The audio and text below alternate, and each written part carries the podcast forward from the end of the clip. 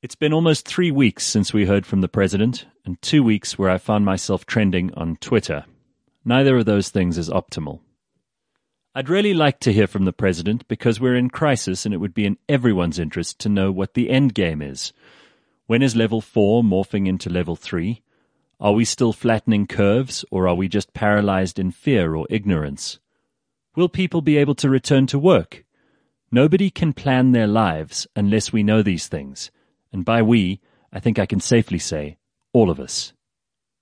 Gamers will know that in any strategy game, or even something as simple as Candy Crush, in order to win, you need to know what the victory conditions are. In this COVID 19 crisis, we have no idea what those victory conditions are. There is no scenario in which not a single life is lost, and there is no scenario where we resume economic and social activity exactly as before all public policy is a trade off.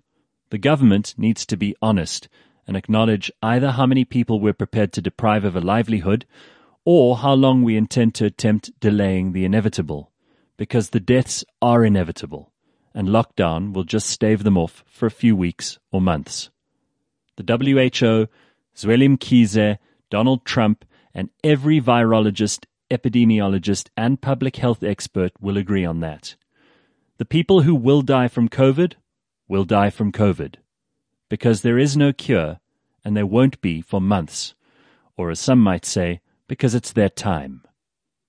This is no longer controversial. This disease knows the victory conditions. We are prevaricating.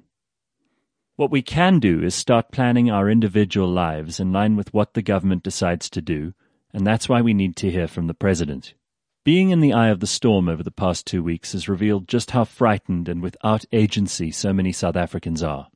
How we hide behind tribal, racial, and class barricades because we feel threatened, and how a small group of noisemakers think the rest of us shouldn't have a say. I hope everyone starts writing open letters, making their voices heard, and speaking up against police brutality, discrimination, price gouging, unenforceable laws, and power drunk politicians. That is the only way that you know you're free. Nobody owns you or your opinions, and you don't have to conform like Karen the neighbor who reports you to the police, or the race baiter who tells you that you aren't allowed to say something because it makes you less black or less white.